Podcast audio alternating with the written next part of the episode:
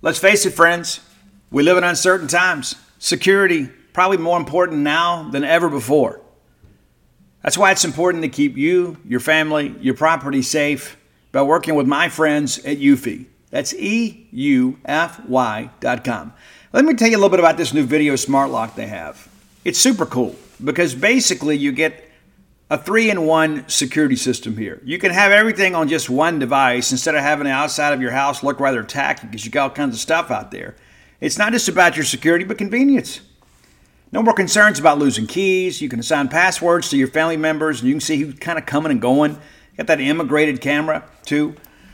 Uh, it's easy to install. You can set it up with just a Phillips screwdriver. You know, you don't have to go to a class on how to use power tools. No drilling required. You get keyless entry. You don't have to worry about fumbling with the keys when you're getting back with a, an armful of groceries, right? How convenient is that? That in and of itself is a great benefit. You get fingerprint recognition. It's unlocking. Got that AI self-learning chip. So the more you use it, the more accurate it's going to be. You don't have to worry about the battery. It's got a rechargeable battery that can last around four months and you get a notification before it runs out so you don't have to compromise your family security. You got passcode unlocking, remote control, 2K clear sight, camera. You can see who's at your door. You see these videos online all the time. Don't you think it's time for you to set something up so you can have the peace of mind of knowing that you don't have people constantly going in and out of your property? There's no monthly fee. Unlike other brands that charge you a monthly fee, you can have your recordings locally and never have to pay for storage. How cool is that? It's convenient, it's safe, it's a must have for your home today. If you already have like a video doorbell, you know sometimes people want to come and steal your, your doorbell. You don't have to worry about with, that with this. All right, so let's be sure to visit Eufy Video Lock. That's E U F Y official.com forward slash video lock. And it's time for you to gain control of your door. Again, that's Eufy. E U F Y. All right, Bulldog fans, our friends from Tecovas want to remind you that uh, it's festival season, it's concert season, it's sundress season. Yes, it is.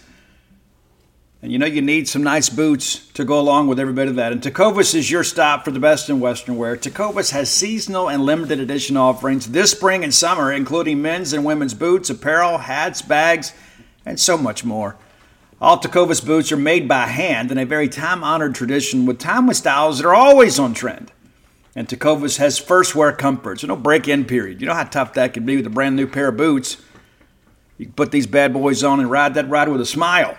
It's hard to find this level of comfort paired with this same level of style. So stop by your local Tecovas store, have a complimentary beverage or two, shop the new styles, the smell of fresh leather, and a friendly staff are always at your service. Many stores even have leather custom branding to make your boots truly personalized. And with regular live music and events, there's no in store experience quite like it. If you can't make it to a store, visit Tecovas. That's T E C O V A S dot com. They offer free shipping on all boots, as well as free returns and exchanges shipped right to your door. Go to tecovas.com and find your new favorite pair of boots today. Welcome to the Boneyard with Steve Robertson. As always, I am your good friend and host, Steve Robertson, here on the Hump Day edition of the Yard. It's already Wednesday. They're going to crown a new college baseball national champion tonight. It won't be us, sadly, but nevertheless, uh, it's been it's been a great College World Series. Other than the fact that Mississippi State didn't win enough. Fair enough. I don't know about you, but as I shared with you on Monday, I am cheering for Michigan I like parity in college baseball. I like parity in sports. I also like the fact, too, that in order for us to get effective legislative change when it comes to college baseball, we need the other Power Five conferences to be successful in college baseball. We it, a Big Ten win tonight is a win for college baseball the Big Ten Network should be involved in this thing. Uh, I, saw where Eric Sorenson of D1 Baseball had said that uh, you know they should have wall-to-wall coverage, and this is the biggest game in Big Ten baseball history. And I tend to agree because there are many people out there that see the Southeastern Conference as kind of the evil empire. And so if the Big Ten can beat Vanderbilt, and it, what's amazing about that too is most people in the SEC are rooting against Vanderbilt. It's funny how that works. But this is a big moment for the game. It is good for the game, as was Clemson beating Alabama for a national championship in football. That was good for the game. Michigan winning this game tonight is good for the game of college baseball. It's already been good to see Michigan make this late run, one of the last four teams in the tournament field. They win their uh, they well, they go to I guess they go to Corvallis and they beat Oregon State, the defending national champions. They go to UCLA, beat the number one overall seed in NCAA tournament in their own backyard in best two out of three series, and then sweep their bracket in Omaha, and they are now one game away from winning a national championship against the number two seed. I would venture to say that nobody had a tougher road to the championship than Michigan. And so if they win this, they've absolutely earned it. But again, I believe it is good for the game of college baseball in order for us to get more scholarships. And, and that's the answer to a lot of problems in college baseball. In order for us to get funding for the third paid assistant coach, in order for us to get college baseball into at least a preferred sibling status rather than a stepchild, we need the Big Ten to enjoy college baseball. We need that. So this is a big moment. It's big. Uh, now listen, there's going to be some people that argue and say, you know what? Well, well Steve, Michigan won a national championship without uh, a full another assistant, that third assistant coach, and, and they won without, you know, uh, 11.7 official baseball scholarships, and I get that. But in order for us to get sweeping change in college baseball, it can't be just a Pac 12, SEC, ACC sport. I know the Big 12 kind of likes baseball every once in a while. But we've got to have Michigan on board. We've got to have the Big Ten. That brings the Power Five together. You've got to have everybody pulling in the same direction. So, for that reason, and I won't say that reason alone, but that's the primary reason, is that I want to see college baseball win tonight. But also, the number two reason is I don't want to see Vanderbilt win. I, I, don't because I believe that what Vanderbilt is doing is bad for the game of college baseball. They are circumventing the system. And again, as I said many times on this show, and other places, and other shows, and in writings and everything else, Vanderbilt is not doing anything that is not permissible. They're they're using the resources available to them to fund their roster. Now I don't like it because we don't we can't do it. It's not a level playing field. But I don't I don't fault Vanderbilt for exploiting the loophole as long as the loophole exists. And you know one could probably make the argument that you know uh, them winning maybe shines more attention on that disparity. But Michigan is able to supplement some scholarships as well. They have some need-based aid as well, and so our our our argument remains, you know, what it is. And, and I have read a couple comments um, from some people who are completely ignorant, completely ignorant about what's going on in college baseball that have said, well, you know, you know, state fans shouldn't whine about this sort of thing. We just got to beat them. You know what? We we have beaten them, and uh, we should have beat them this year. But the bottom line is this: is if if you had a situation in college football, and I've heard you know one somebody that I respect immensely say this. If you found if if it was ever discovered that Auburn had one more football scholarship than Alabama, the earth would move in a biblical proportion. You would have national media people crying out about the disparity and how it's unfair that Auburn had one more scholarship than Alabama. Basically, what we have done now, what we are doing now with Vanderbilt and other schools that use this need based aid, some of which without an academic component tied to it. Okay? And everybody's got to clear the clearinghouse. It's not like they're giving this aid to non qualifiers. But we have essentially put college baseball in, in the spotlight for undue scrutiny, and it's very reminiscent of the years before there were scholarship limitations in football. Because there were many schools, many of which eh, were in the Southeastern Conference, namely Alabama, that would go out and sign all these kids that um, you know, they weren't exactly sure if they were going to play for them, but they were certain they weren't going to play for somebody else. And so now we've got a situation now with college baseball where there are some recruiting advantages that are built in, where there is an, an unbelievable amount of advantage for a school like Vanderbilt because they have that huge endowment. They can fund those need based aid scholarships. And so they can just say, you know, listen, yeah, you could go to Mississippi State or Ole Miss and, uh, you know, for books and for, uh, for room and board. Or you can come here for nothing and graduate without having to get a student loan. You can graduate from us debt free. We'll give you a full cost of attendance scholarship. We're not going to win that battle, guys. It's as simple as that. You know, I had somebody share with me when I was in Omaha that Vanderbilt has wrecked Tennessee baseball. You've had three different coaches because this whole this whole thing came to be in 2008 or so. Go look at what's happened at ten, to Tennessee baseball in the last decade. Vanderbilt has gotten rich at Tennessee's expense, and Tennessee now just signed Vitello to a, to an extension. You know, but this I believe this is their third baseball coach since all this began. And look at what Tennessee has accomplished, or more to the point, has not accomplished over the course of the last decade, because you have lifelong Tennessee fans sending their kids to Vanderbilt because that is the better economic decision. That's the better situation. It's the better situation. You know what?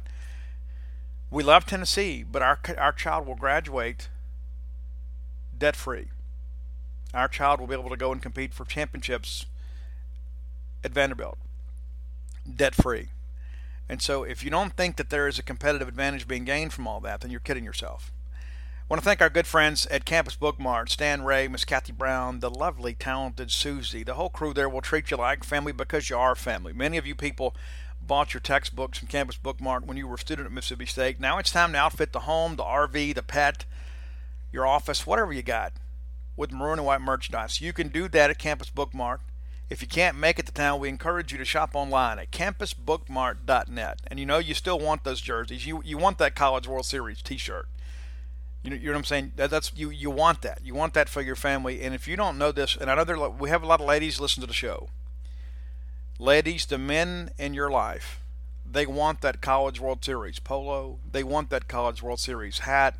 They, they may not ask you for it, and, and many of us are, are babies. We will ask, but there are many of your guys they won't ask you for it because they're just out there on the grind trying to pay for everything and trying to do their part to help support family. Go ahead and reward that guy with the College World Series shirt from Campus Bookmart. Matter of fact, order yourself one too. And by being a loyal Boneyard listener, we'll give you a promo code to save you a little cash. The phrase that pays BSR, which stands for Beautiful Steve Robertson. And that'll get you free shipping on all orders over $50. Any order less than 50 bucks, absolutely incomplete. So we've got some football stuff to discuss, but I wanted to get into some more uh, college baseball stuff about this uh, collective bargaining agreement stuff. There are a lot of people. We see Jake Mangum's um, signing bonus, you know, because his slot value was well over four hundred thousand dollars, and I want to explain what some of that stuff means. There's been a lot of confusion. I've seen it on the message boards. I've seen it in the Facebook groups. Seen it on social media, and, and uh, it's all about the collective bargaining agreement. Now, some people are sitting there saying, "Steve, what is a collective bargaining agreement?" Well, I'm going to give you. Let me, let me give you the short version of this. Basically, what happens is the ownership of college baseball, the management of college baseball, the arbiters and the salary check writers of college baseball, they broker a deal with the players union. And so, and this happens in all professional sports, there is a union that is there to protect the rights of players. So the players and the owners have an agreement. It's basically a written contract of this is how we're going to handle salary. This is how we're going to handle benefits. And so basically anything that is related to the treatment of players, whether it be, you know, financial or whatever, you know, practice days, whatever, there is there is an, an agreement and there's an accord in place, a negotiated contract in place of what things are going to be done, what benefits are available to players, and, and vice versa. Now, it's important for people to understand this because I don't think a lot of people do by and large, the players' union is going to take care of the existing players first. They're they're going to look out for the veterans. They're going to get the best deal available for the veteran players. And part of that was to kind of limit some of the signing bonuses for newcomers.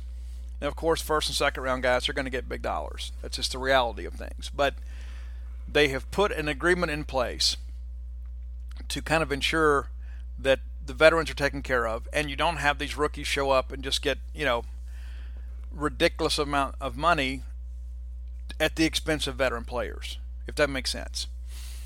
And so this deal was in place, and so part of that deal is there is an established slot value. So as you go through the Major League Baseball drafting process, there is an assigned slot value. Like this is the maximum, or this this is what you can afford to pay this player based on the CBA. So according to collective bargaining agreement, we've already negotiated that, that a guy that, that you know is a fifth round player, this is what the max slot value is going to be. And so for a guy like Jake Mangum, and Jake knew last year he wanted to come back, but if he got a good enough situation, he got a good enough deal, got drafted high enough, he he would have gone. He and I had a discussion after that final game against Florida before we left to go to Hoover. And at that point, he just simply didn't know. Didn't know what he wanted to do, didn't know what the draft process was going to hold for him, didn't know what interest he didn't even know if he'd be drafted. You know, and so, but he had a number in mind he didn't share that with me, but he had a number in mind of, hey, this is, listen, I can always come back and go to Mississippi State. I can always come back here because I've had a great experience at Mississippi State. And so, in order for me to exchange my senior season and forego that for professional baseball, I'm going to have to get paid for that. That that matters maybe more to, to Jake Mangum than maybe perhaps some other people. Jake Mangum's also not in a situation where uh, you know the, that uh, you know, Jake's living hand to mouth. That's not the case. You know, Jake's in a much better situation financially than a lot of other, lot other players. That's the reality of things. And so he kind of has the luxury of saying, hey, listen, this is what I'm willing to accept. And so when the draft of 2018 took place, once he found out pretty quickly that uh, kind of where he saw and, and, who was and was not willing to pay that, that, that money, his decision was made pretty quickly. And so when a lot of people see he got drafted so late in 18, that is not a reflection of Jake Mangum's talent. That is not a reflection of Jake Mangum's potential. That is a reflection of Jake Mangum's signability. At that point, he was no longer willing to sign a professional baseball contract because of the fact he was not going to get the signing bonus necessary for him to forego his senior season. So I hope that that kind of explains some of that. So, so, what, so here's what happens when he does come back as a senior. When he is drafted, he no longer has any bargaining power. He, can't tell the New York Mets, I'm going to go back to school because they've kind of got him over a barrel in many respects. And so it's kind of a take it or leave it type thing. And there will be some guys in this draft who, who and just about everybody signed now, that are going to sign for maybe a thousand dollars. That that'll be their signing bonus, a thousand dollars and that that's just kind of the the risk you run as a senior unless you're drafted in the first or second round. That's pretty much what it's going to be. And so because of that, here's what happens. There will be a lot of teams that will draft seniors in the first 10 rounds knowing they can short sell them and sign them for much less than a slot value.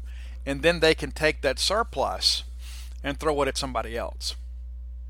So that there's a you know junior star out there that they drafted pretty early, and they're going to need, uh, you know, perhaps to pay a little bit over slot to get that guy, uh, you know, to stay under their pool. That's what they'll do, and so you go draft these seniors. It's like when Chad Gerardo got drafted, you know.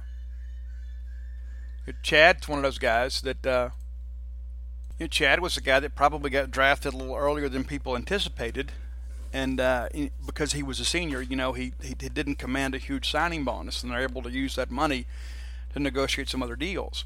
And so, and people see that, and it's I can't believe that uh, you know Jake signed for a twenty thousand dollars signing bonus. Well, the bottom line is this: is that he didn't have a lot of options at that point.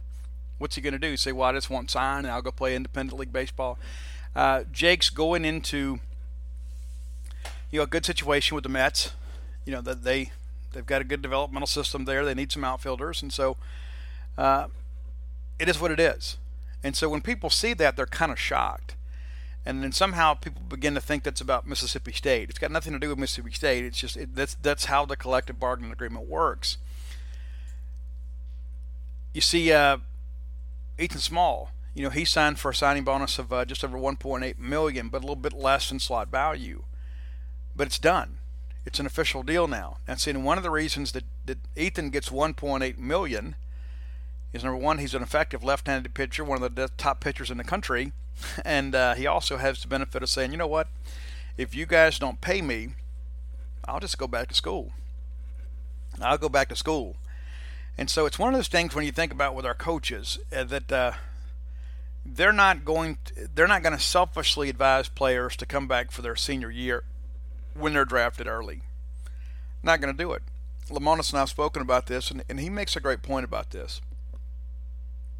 He didn't mention any names in particular, but we just talked about juniors. You know, juniors are going to command a higher signing bonus because they have the leverage. And it's difficult to tell that guy, hey, listen, don't turn that down and come back. You know, turn down that $150,000 signing bonus and come back and, and, and get 10 next year. Because here's what happens is that money gives you a head start on life there are very few of us that are going to graduate college and then be offered a six figure signing bonus when we accept a job. It just doesn't work that way. That's not how life works. And so if they're getting $150,000, $200,000 or more as a junior, uh, they're going to sign that contract and they're going to, they're going to come out and they're going to they're going to forego their senior year. This is how it's always worked, and it probably works now even more than it ever has. And uh, yeah, you do see some guys come back, but it's it's rare. It's really rare. And so, as I said on this show, I believe everybody is signed now, but all of the drafted juniors are going to go. Okay, and I know as soon as we lose the ball game against Louisville, some people are like, "Well, maybe maybe they'll all come back." No, not going to happen. It's it's not going to happen. And as much as they love Mississippi State, and as much as they want to bring you all a national championship, and as much as they love wearing the M over S, they have to do what is best for them and their families. And some of these players in college baseball, not just Mississippi State, but everywhere, some of these guys, you know, their parents have, have gone through some tremendous expense to support them and pay their way through school and that sort of stuff. And so it's kind of a reward to kind of get off that hamster wheel and to get started with life. Take that money, you know, get get yourself a new vehicle or whatever, and just get started with life. And so that's that's why you see juniors go before seniors because we, we think of it kind of like football. You know, it's not like a, it's completely different with football. You know, you get drafted in the first round in football, whether you're a junior or a senior, whatever. I mean, you know, it, it's the way the whole thing works is just different. It's a different CBA. You're going to get paid baseball is just a different animal. Uh, it's just like uh, I read some people recently, you know, that you know, and I was surprised too that Anriel Howard didn't last longer with her uh, WNBA team. You know, but she's one too that not drafted in the first round. It's it's kind of like the, the, the NBA. If you're drafted in the first round, they're going to have to make a financial commitment to you to keep you to keep you uh, happy. If they draft you in the second round or third round or whatever, uh, there's no guaranteed roster spot. There's no guaranteed huge signing bonus, and you become for the most part expendable. Anriel is still in town, and she's working out, staying in shape, and uh, waiting on a phone call. That's one of the reasons you see a lot of our American-born players go and play overseas because they can go over there and, and get a check. There's a, lot, a ton of them. That's what they do. Goodness, I think Daryl Wilson's still playing overseas. At least he was last year. But you know, my, my point being is that there's money to be made in professional sports.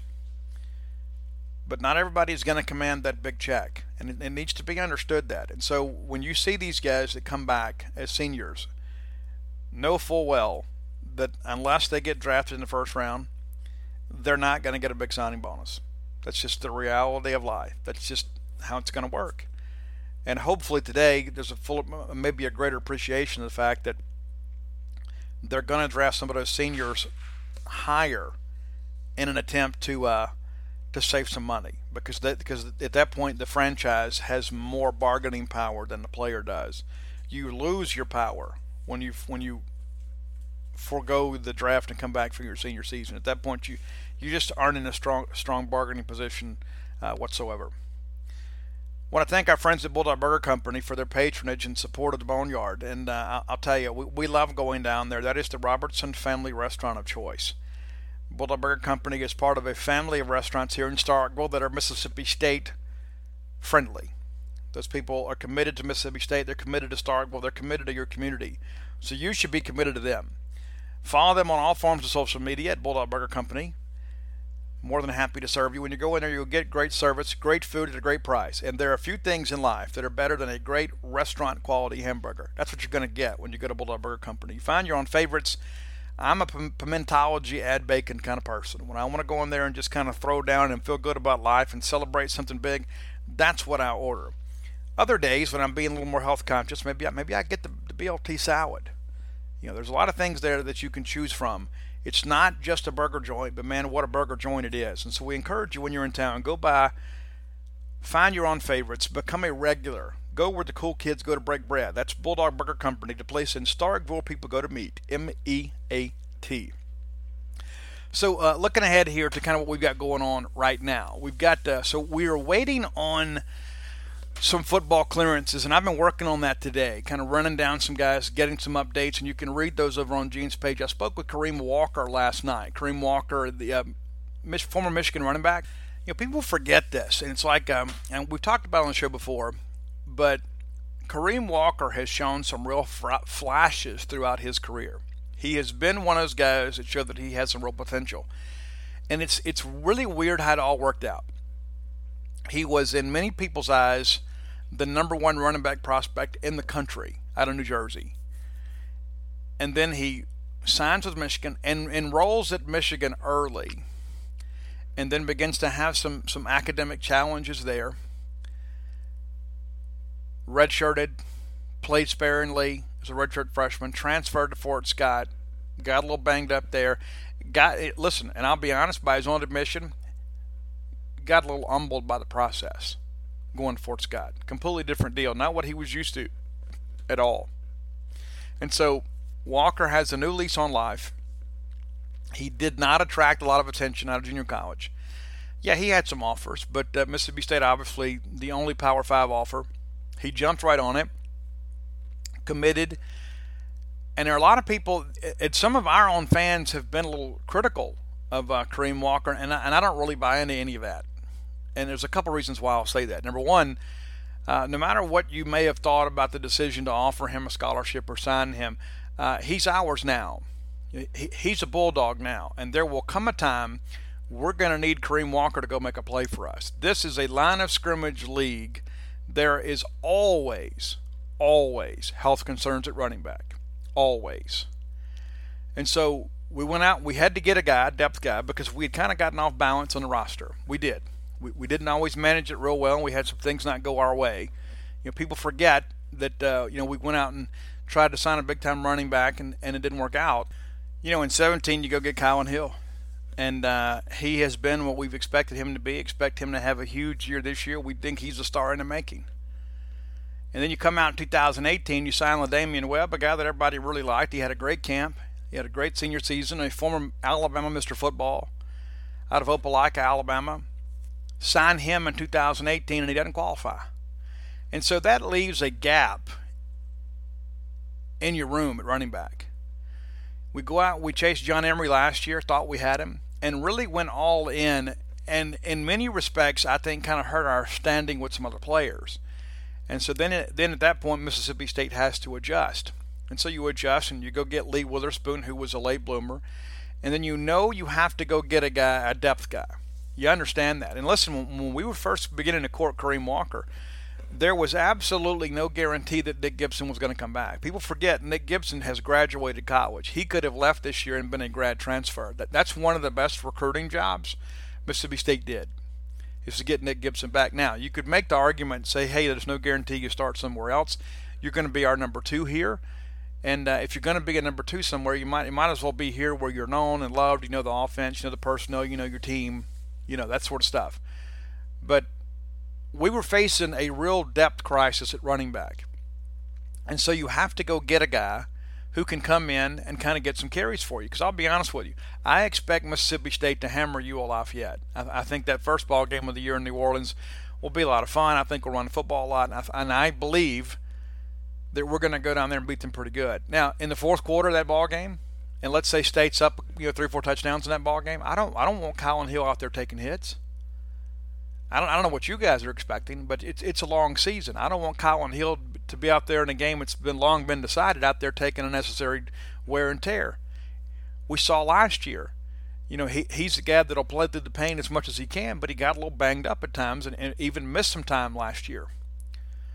And so we're going to have to have some people out there, to, in, in many respects, are kind of casualty soakers. We're going to have to have somebody to go out there and kind of salt the game away, or kind of be out there to, to kind of save some wear and tear on your running back, on your primary running back, and that's where Kareem Walker comes in. And so when I when I, I see and hear these comments, it makes me cringe a little bit because number one, I think it's it's it's hurtful and spiteful. Number two, I also think it's people that don't understand the game of football because you're going to have to have a third running back.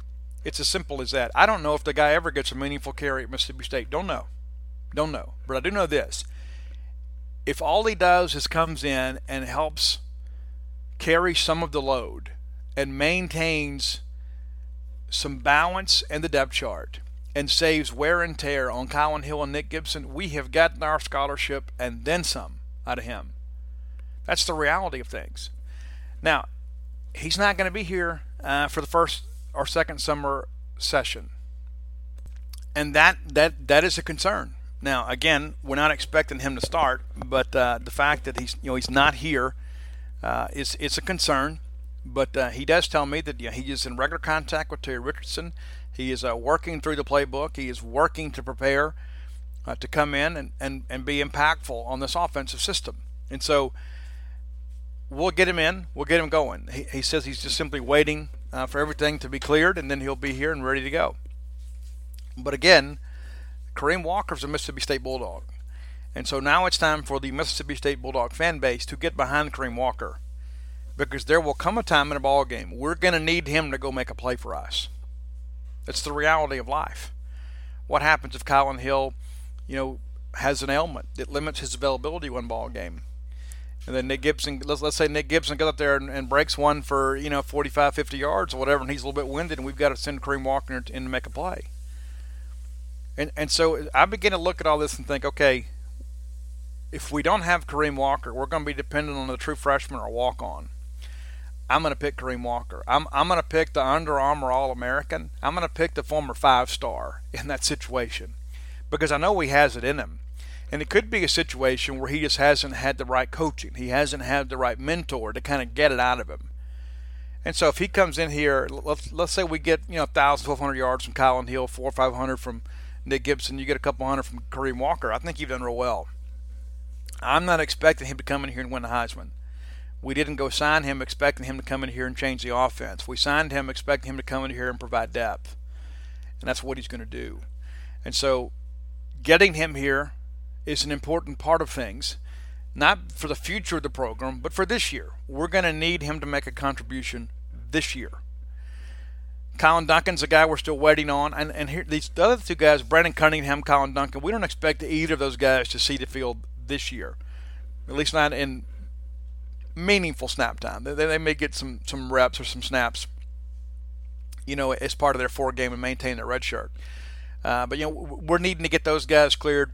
I think there's a really good chance right now. I, I think probably the best chance we've had in some time uh, to get everybody here. You know, I, I don't think we're going to be sweating these things out. I really believe that we're going to. I think we're going to go 100%. I think we'll bat a thousand on qualifiers this year, and that tells me a couple things. Number one, Mississippi State's doing a good job identifying guys that'll be full qualifiers, and some of these guys require a little more work. Some of these guys, you know, have to get serious and kind of refocus their energy uh, and find a way to, to, to, to, get to get eligible. And uh, the only way to do it is through hard work. But uh, you know, we have had some years in the past where we have had non-qualifiers, and I think that's one of the things that when you begin to, to kind of work through all of this, and you look at this 2019 class, you're going to have a great chance to get everybody in. You go back 2018, you had three non-qualifiers.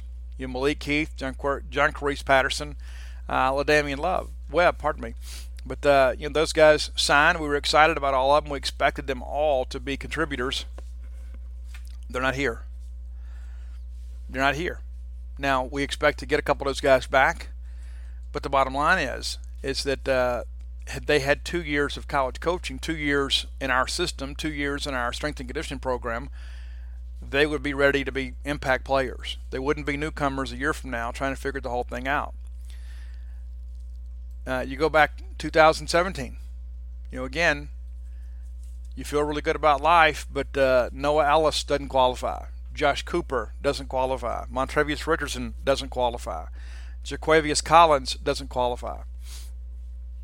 We didn't expect we, we Jaquavius Collins was a sign and place guy. But you know the Noah Ellis thing that was you know he was a late four sign four star signee type guy. We, we, we were told that he was going to sit out to get eligible. Didn't happen. And then you lose Josh Cooper and Montrevious Richardson in junior college, and neither one of them comes back. And those were Mississippi State's decisions not to resign them. But when you begin to look about look at that you know, you know, offensive line recruiting for a while, that year on paper on signing day was clearly the best offensive line signing group I think that John Hevesy had at Mississippi State. And then two of the central parts of that class don't make it. Uh, and so that's one of the things that I look at and say, you know, uh, it's not just about what happens on signing day, it's what happens on reporting day. I can't develop guys that aren't under my supervision. I can't develop guys that uh, have to go to junior college. And while there are some great junior college coaches out there that will get those guys ready to go, it's not the same. You go back a year before that, 2016, Nero Nelson doesn't make it, doesn't, doesn't and doesn't come back. You know, that was again a Mississippi State decision. I don't know where Nero is now, but that was an explosive player, and uh, he he was a guy that I think that uh, you could have helped on either side of the football, but he's not here. And so when you begin to think about all of these guys collectively, I say, well, you know, we're a little bit slim at depth on offensive line. You know, we're a little bit slim at wide receiver. And we've got to go out and get a grad transfer. We've got to go out and do these things. Well, th- this this is why. This is why you have to go do those things. This is where your depth comes from. And so now you look at 2019, and if you're able to get to about a thousand, It'll be the first time since uh, I think 2014. I know in 2015 Dante Jones didn't qualify. We did get him back after prep school year. But when you begin to look at some of the thin spots on the Mississippi State roster, they kind of coincide with the fact that some of these non-qualifiers. You go back and you begin to look at these things, and you realize it, it's it's no surprise that uh, we've got some thin personnel groups it's just one of those things that happens. You know, we haven't had a ton of transfers, and, and I do apologize. 14, we actually had four guys not make it. You know, we had four guys not make it. So, and that's Ravion Pierce, Deshaun Cooper, Jordan Harris, uh, Lashard Durr. You get Durr back, but uh, didn't even re-recruit Jordan Harris. Ravion Pierce ends up at Syracuse, and Deshaun Cooper, uh, we ended up dropping him. So it it is a rarity for Mississippi State, or it has been for some time, to have all of the signees qualify and enroll for participation.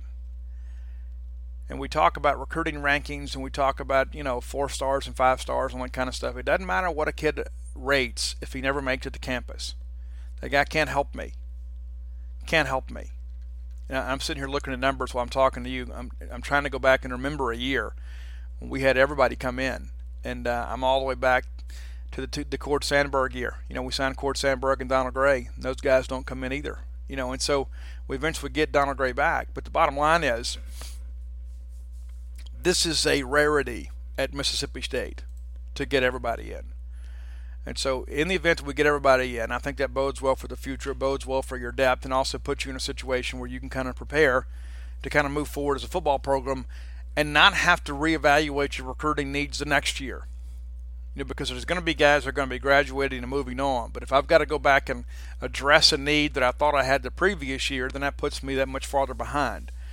Uh, so again, we'll have some updates on that. I've, I've spoken to uh, Kareem Walker and Brandon Cunningham in the past 24 hours, and I'll have updates on those on Gene's page. We'll have those uh, posted for, for, VIP members to read. You can kind of get their thoughts and comments. And, and these guys are in regular contact with your coaches. They're well aware of what's going on on campus. They, you know, they're hearing about the workouts, they're hearing about what to expect, they're being encouraged, and you know, for some of these guys, it was just a matter of of timing. You know, they did the work and had to wait for the clearinghouse to give them the stamp of approval, and just couldn't get it done in time to get it in for June. Uh, for Kareem Walker's situation, it's a little bit different. He had some some other coursework he had to take, uh, but the bottom line is the hay's in the barn now, for the most part. And so now we're kind of finishing up and getting ready to, to kind of push forward with this. And, and, and listen, fall camp's going to be here before you know it. That's one of the great things about that elongated baseball season is uh, those dog days of summer, you know, when we don't have much going on. That doesn't last very long for us. We've kind of gotten accustomed to postseason baseball. Uh, wish it would last another week for us, and then we could bask in the glow of our first national championship. But that's coming. It's a matter of time.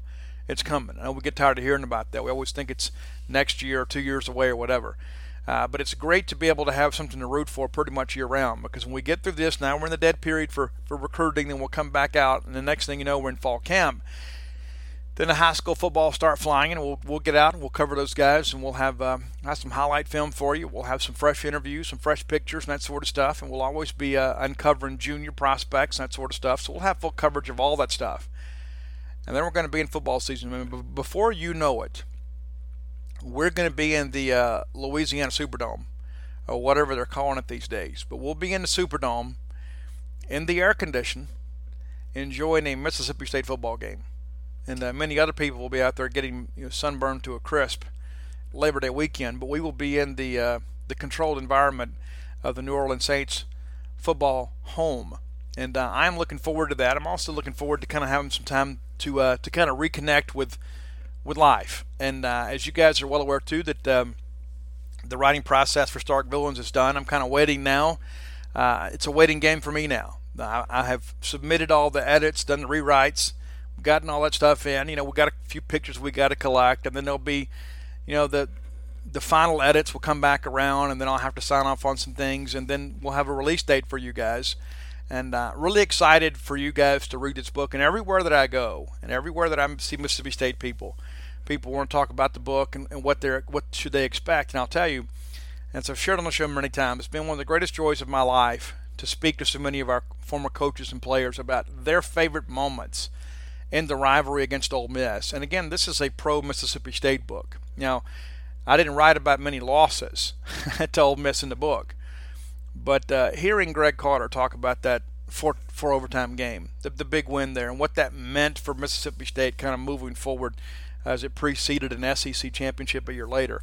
You know, those kind of things, hearing those behind the scenes story about how those guys, you know, there were days they didn't even want to go to practice. They planned a revolt.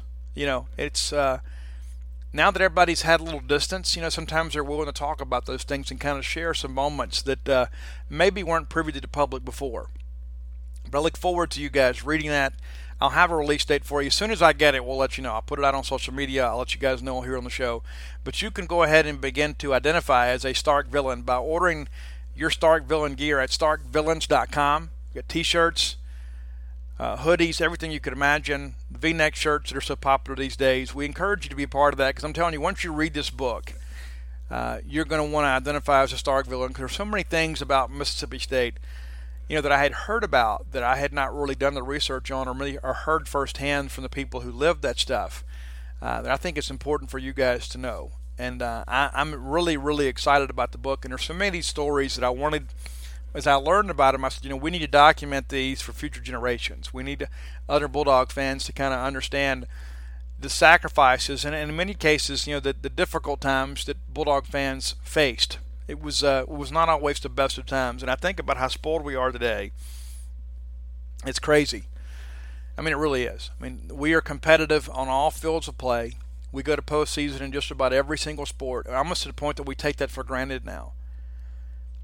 And there were times that we would have done anything to win. We would have done anything just to have anything to smile about. And there were many years that uh, if we beat Ole Miss in the Egg Bowl, that was really all we had to smile about. If people forget we didn't go to a lot of bowl games. We didn't have the um, we didn't have the, the state legislature kind of guaranteeing us that we would sell out our tickets, you know, for those bowl games. We, you know, we didn't have the legislative muscle that Ole Miss had for many, many years. And times have really changed in many respects. It, it's it's as probably as even as it has been, even though Mississippi State still has to you know, fight through some of that. I, I don't think I fully appreciated you know, the sacrifices of those early dogs, you know, and sacrifices of those early Bulldog players.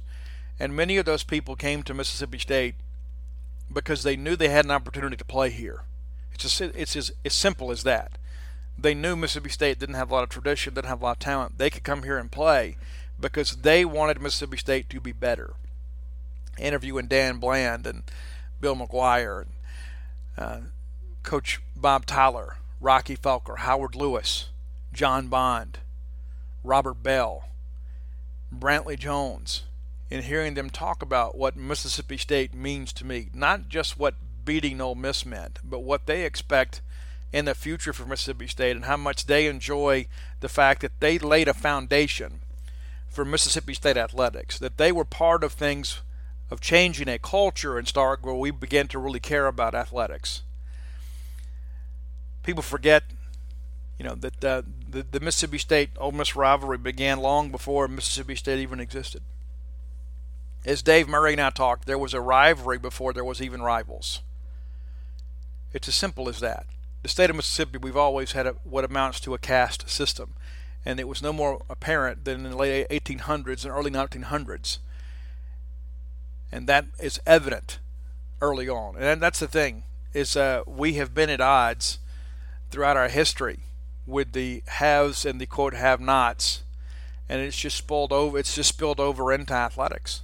You know, it's we, we became an identity, and, and there were those that uh, were the bourgeoisie in the state of Mississippi that uh, felt that some people's kids weren't good enough to go to school with their kids, and so from that resentment, that bitterness, that pettiness was born a rivalry. And that's what Stark Villains is about.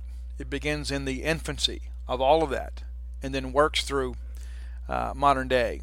And the consistent theme in every bit of that is these former players of ours that maybe didn't know what they were signing on for when they went to Mississippi State. They had an idea, but they didn't know for sure. And then they got here and they discovered not only was it what they hoped it would be, it was all of that and then some. And so look forward to you guys enjoying this book. And, and if you if you enjoy it even one tenth of I of what I have done writing it, it'll be a tremendous uh, moment for all of us. And uh, I can share with you that uh, there's so many people that were so generous with their time with me, and and so generous with their stories and uh, there's so many of them that thanked me for remembering them. And, and I, I, think to myself, how could we ever forget them and their contributions to Mississippi State? And so I look forward to you guys having that. Again, that's starkvillains.com. Get ready, it's coming. Until next time, let's all live our lives in a way we make more friends than enemies, and people can see a difference in the way we live. For the ones who work hard to ensure their crew can always go the extra mile, and the ones who get in early so everyone can go home on time, there's Grainger offering professional grade supplies backed by product experts so you can quickly and easily find what you need. Plus, you can count on access to a committed team ready to go the extra mile for you. Call, clickgrainger.com, or just stop by. Grainger, for the ones who get it done.